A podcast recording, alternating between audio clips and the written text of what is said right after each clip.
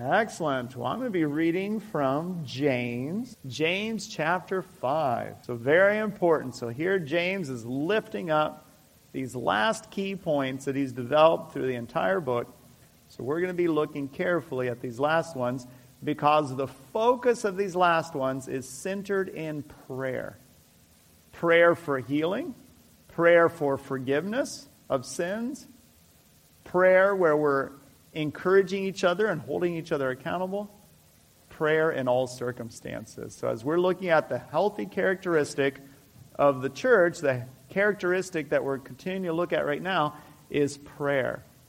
A healthy church is a church that prays for each other, where we're lifting each other up. We're lifting up each other and their concerns and our struggles, where we're constantly lifting each other up in prayer. So I'm going to read. This is on page 1199 in the Bibles provided in the chairs. James chapter 5, starting at verse 13. Is any one of you in trouble? He should pray. Is anyone happy? Let him sing songs of praise. Is any one of you sick? He should call the elders of the church to pray over him and anoint him with oil in the name of the Lord. And the prayer offered in faith will make the sick person well. The Lord will raise him up. If he has sinned, he will be forgiven. Therefore, confess your sins to each other and pray for each other so that you may be healed. The prayer of a righteous man is powerful and effective. Elijah was a man just like us. He prayed earnestly that it would not rain, and it did not rain on the land for three and a half years. Again he prayed, and the heavens gave rain, and the earth produced its crops. My brothers, if one of you should wander from the truth and someone should bring him back, remember this. Whoever turns a sinner from the error of his way will save him from death and cover over a multitude of sins. Let us go to God in prayer. Let us pray. Father, we thank you for your word. We thank you for your Holy Spirit inspiring your, your truth and making it alive to us. Father, we pray for wisdom and understanding. We pray for discernment, that you would guide us into your truth. Help us to an- understand your word correctly. And we pray that our lives would be transformed and our minds renewed according to your will and your ways. In Christ's wonderful name, amen. I had only been in Savoonga, Alaska, for about two months, and I received a phone call. The phone call was from Morris Tooley, and he called me up and said, Oh, we need to gather in prayer. Like, oh, okay. I was very new there. I didn't know all the everything that they understood of how things worked or how things happened. So I was like, okay, where should we meet? And he says, well, come to my house right away. It is an emergency. Whoa. So I flung the door open and grabbed my jacket and took off through the village as fast as I can.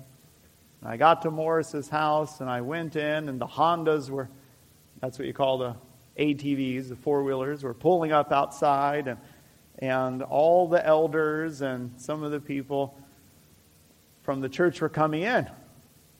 And I'm like, wow, this is something. And we gather on. I said, Morris, what's the emergency? And he says, well, one of our nieces is sick and in the hospital in Anchorage, and they called to have the village pray for her. Like, oh, okay. So we prayed and prayed and prayed and read scripture and prayed. And after a few hours, we finally had a closing prayer, and I went home. And at the next Sunday, I talked to him and I said, says, is, this what you do? And he says, Well, of course. Doesn't the scripture say? And he quoted me this passage. And in those two years we were there, I lost track of how many times we gathered to pray for this dear saint or this person or this person who was in prison or this one who was sick or this one.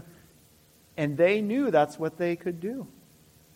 Because out in this village, out on this island, they understood that there was very little they could do.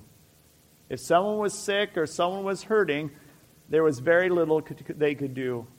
But they could always do what is the most powerful and most effective, and what the scriptures call us to do, which is pray. I learned what it meant to pray for people, to confess and pray for sins, struggles, illness, and pain from the people in Savoonga. It was a powerful experience. And this was the passage they would, they would always read.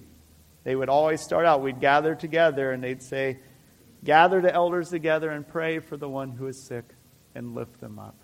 So that's what they practiced. So as we look at this passage of Scripture, this is very important. We see where James, throughout the book of James, what he does is he takes the church and he takes them to Jesus Christ. The book of James is kind of like the gospel of James according to Jesus Christ. We have Matthew, Mark, Luke, and John. Then we have Romans, which is Paul's gospel. He, he lays things out. But in the book of James, so often he's taking us back to the gospels. He's taking the teaching of Jesus, applying it to the church. So as we go through this short passage, we can see where he's pointing us back to all these times where Jesus was lifting up the vital importance of prayer, the importance of accountability and encouragement, the power of God to bring healing, the power of God to forgive sins, and the power of God to restore the lost sinner. If you see the theme through this passage, it's all about restoring. It's about bringing unity where there's division and anger and strife, whether it be within a relationship, whether it be within a marriage, whether it be within a church body or some community. We see where prayer is lifted up as that crucial aspect of bringing unity and the power of the Holy Spirit coming and bringing healing and unity. But we also see the powerful aspect of prayer in that process of rescuing someone who is wandering away from the truth. Wandering away. And we see where prayer is lifted up as this key aspect of seeking to rescue and save the lost. This is it. This is it. So many times, again, in Savoonga, in the wintertime when it was the time of blizzards and whiteouts. It happened nearly, nearly every three weeks. People would be out on their snow machines, and then the whiteout would come, and they'd be lost. And then you'd have the village ready and forming a crew who would go to look for them, but we had to wait until it was clear enough, otherwise, we would jeopardize more and more people. So many a time would go to the city hall or come to the church, and we'd have this crew together, and they'd have food and flashlights and everything prepared. They'd have warm clothes and blankets, and they'd be tied on the back of the snow machines, and they'd have them full of gas, and they'd be waiting there to take off to find these people who are lost, who we know it's minutes or they'll freeze to death and die. I mean, this is a race we, we know that a certain amount of time they'll be lost. It's just too cold, too harsh. So, literally, the snow machines are out, they're ready, they're on the verge to take off. But while it's still white out, what are we doing? We are praying. We are praying. And many a time we'd be praying, praying, praying, praying, and finally the weather would just clear, and boom, amen. And they'd run out jump on those snow machines and go tearing off to look for those people. This is what we're seeing here this rescue mission. There's nothing more dangerous and deadly than someone who wanders away from the truth of the gospel. This is the most dangerous, precarious situation someone can be in. Because we understand the eternal consequences. We understand what it is to die in disobedience, in rebellion, to die in unbelief. That means eternal separation, eternal destruction, eternal life away from God. And that is not what we want for anyone. We pray and lift them up, and we seek in prayer, and we do everything we can to go and reach them with the gospel so that they can know life and love and forgiveness. So that's what's at the heart of James chapter 5.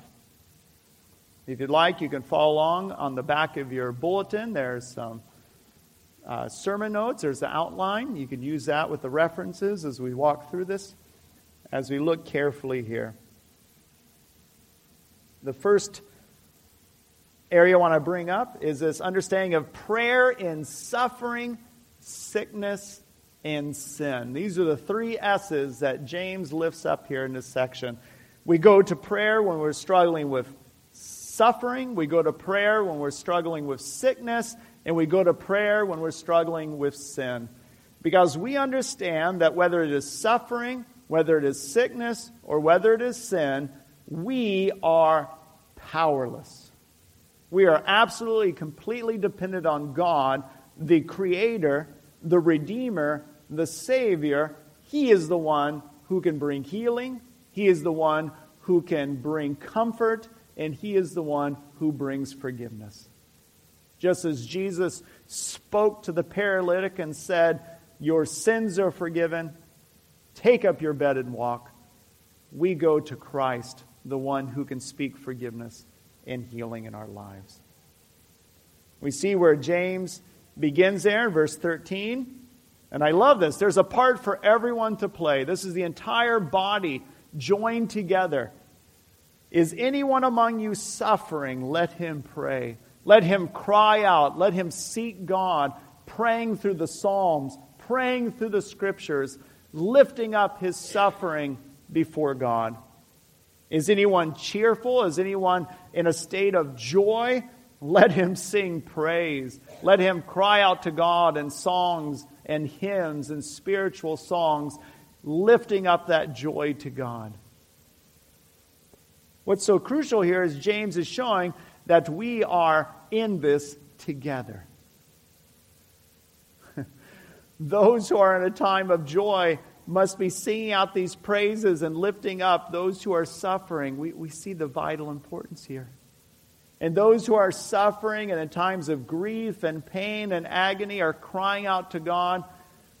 And we do this together as one body, always to the Lord and always together. We see how vitally important it is that the body be unified, that we know each other, that we care for each other, and that we be lifting each other up. That's what's displayed here. Verse 14. Is anyone among you sick? Let him call for the elders of the church and let them pray over him, anointing him with oil in the name of the Lord. The name of the Lord, knowing that all the power and all the strength and all the glory comes from Jesus Christ. So this is all done in the name of the Lord.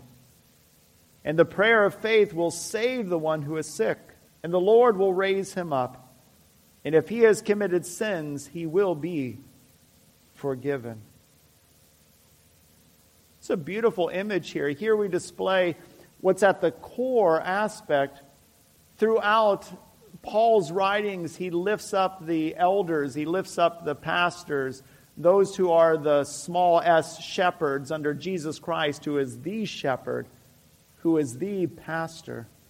But we see this role of care this role of prayer, this role of gathering around those who are in a time of pain and suffering and praying and lifting them up to the Lord and reading Scripture.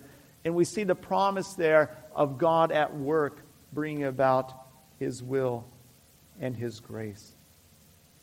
In the midst of this calling of the elders and that role of anointing with oil and lifting them up in the name of the Lord, we see this aspect of one another.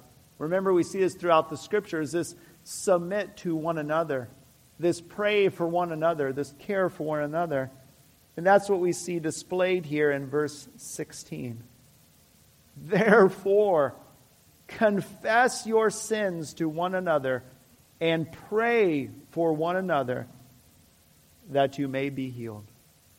As we look at this characteristic of a healthy church, and this happens in different small groups that we have here, this happens in gatherings among some of us in each other's homes, this happens in different things, but when you are able to be open and honest with one or a small group of other people, and when you know that they love you and care for you, and you are able to pray for each other and lift up each other in the Word, it is the most powerful, powerful thing you can experience.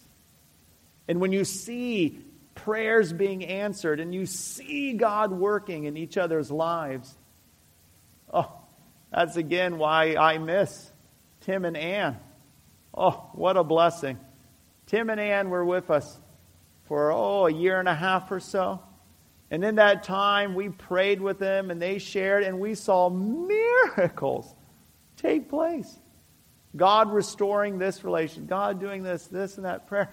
And it is the most powerful thing to lift up and give glory and praise to God seeing prayers being answered for one another. And that's what we see James lifting up here. But that takes a caring, it takes a knowing, it takes a confessing, it takes a willingness to be vulnerable with those to whom we can trust, with those whom are brothers and sisters in Christ, and to see the power of God do a mighty work. And Christ is lifted up. Oh, it's a beautiful thing. So we pray we confess, and we lift this up. I love how James encourages us because he goes on in the second part of verse 16. The prayer of a righteous person has great power as it is working. Oh, prayers of a righteous person. And at this point, we can be thinking, oh, I'm so glad there's this dear saint, or there's this person, or there's this. I know that if they pray, something will happen. But if I pray, eh, not so sure. I don't know if you ever fall in that trap. You fall in that understanding. Well, here James focuses on each and every one of us, and he makes an amazing statement. He talks about Elijah. This is verse 17. Elijah was a man with a nature like ours. Uh oh. Talking to every one of us. Remember that Elijah? Remember the one who prayed because he had Ahab and Jezebel and all their wickedness and all the idolatry, and they have their false prophets, and Baal is being lifted up, and all the wickedness you can imagine. So God's displaying his judgment against them as a teaching lesson, praise, and it stops raining for three and a half years. This is the same Elijah when he has them gather the prophets of Baal together for the fire to fall down on the altar and burn up the sacrifice. And he just prays a humble prayer. And God sends down his fire to display that there's only one true God.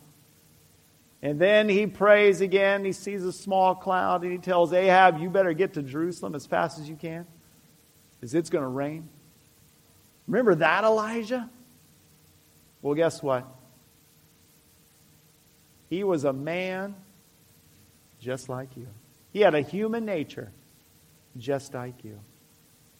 The only thing is, he trusted God, he had faith in God, and he's willing to be obedient to God in utter sacrifice and to lose everything for God. That's it. That's Elijah. So we see where James is lifting up Elijah and saying, You, you, if you believe in Jesus Christ, you, if you have the Holy Spirit dwelling within you, you, despite of all your weakness and strugglings and doubts and sufferings, Elijah had those too. God can use you powerfully and effectively to change the lives of those around you. He can use you to speak the gospel, to pray for the lost, to reach out and see the powerful, mighty work of God's redemption take place in the lives around you. He can use you and your prayers just as mightily and effective as he used Elijah.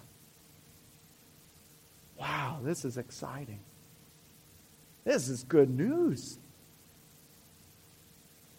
Because I think every one of us, if you go through the list here, every one of us, do we have someone who's, or we ourselves could be the one, but do we know of someone who is in a time of terrible suffering?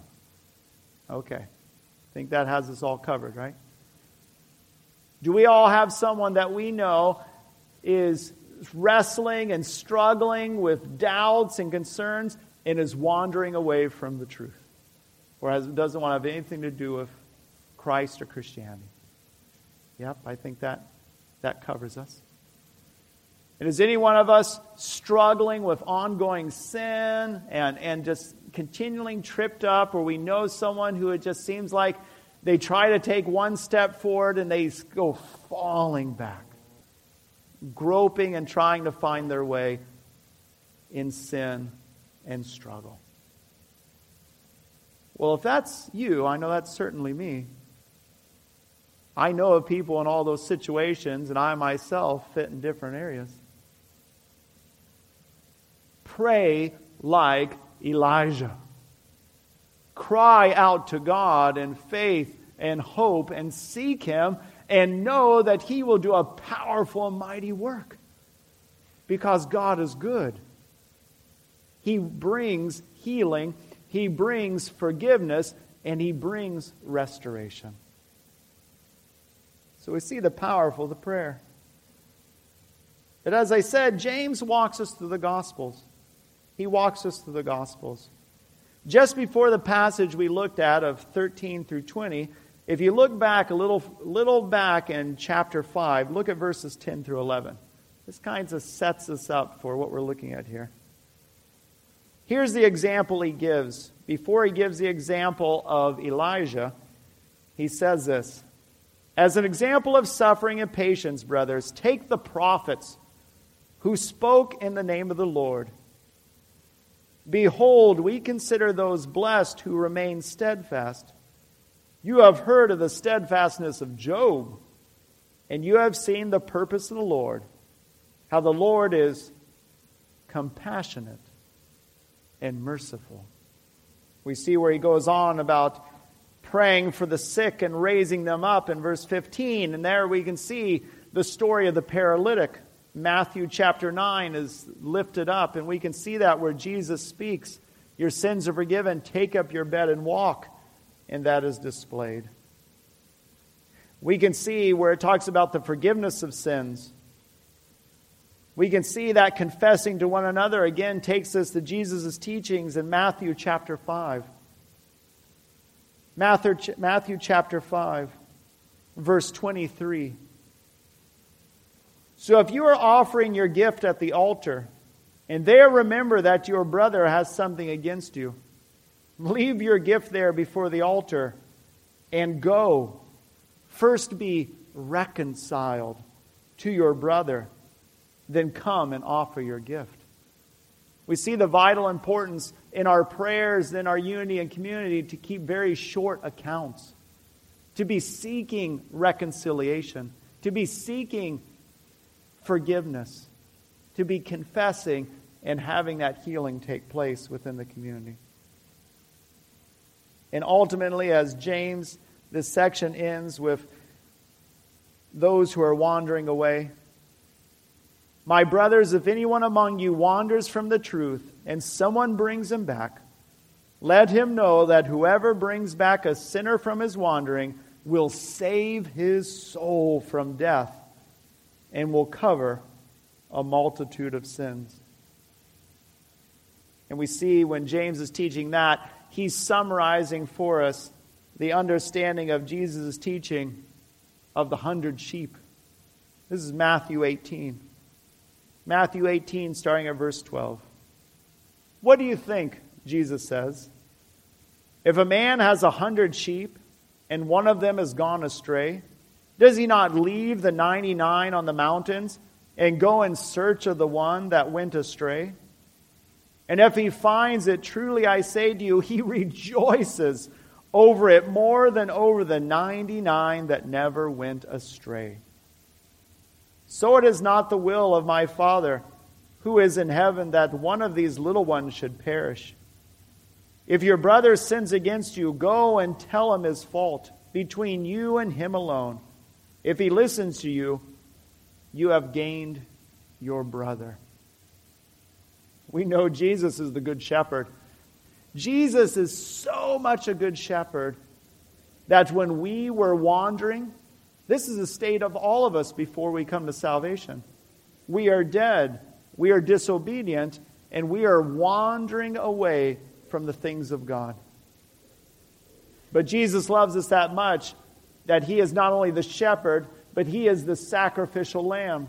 He goes to the cross to take our sins, to take the wrath of God that we deserve, so that we can have freedom and forgiveness and love. And we see where Jesus, when he finds us, he takes us up on his shoulders and he rejoices and he carries us to the Father. We know Jesus is the good shepherd. But then James 5 is taking that teaching and applying it to us. He's saying, You be the shepherd, seek the lost, reach out to those around you who are wandering away Plead with them. Cry out to them. Love them. Sacrifice for them. Give your life completely. Pick up your cross to follow Christ for these people that they may be brought back, that their soul may be saved. Because it doesn't matter what sin they've committed. Is the blood of Christ sufficient? Yes. It doesn't matter how far they've wandered from God. Is the arm of Christ long enough to reach them and take a hold of them? Yes. It doesn't matter how much they've abandoned the things of God. Is the love of God mighty enough to take them and draw them and make them new? Yes. Pray like the Good Shepherd. Pray for the sheep that are lost. Pray for the sheep that are hurting. Pray for the sheep that are struggling.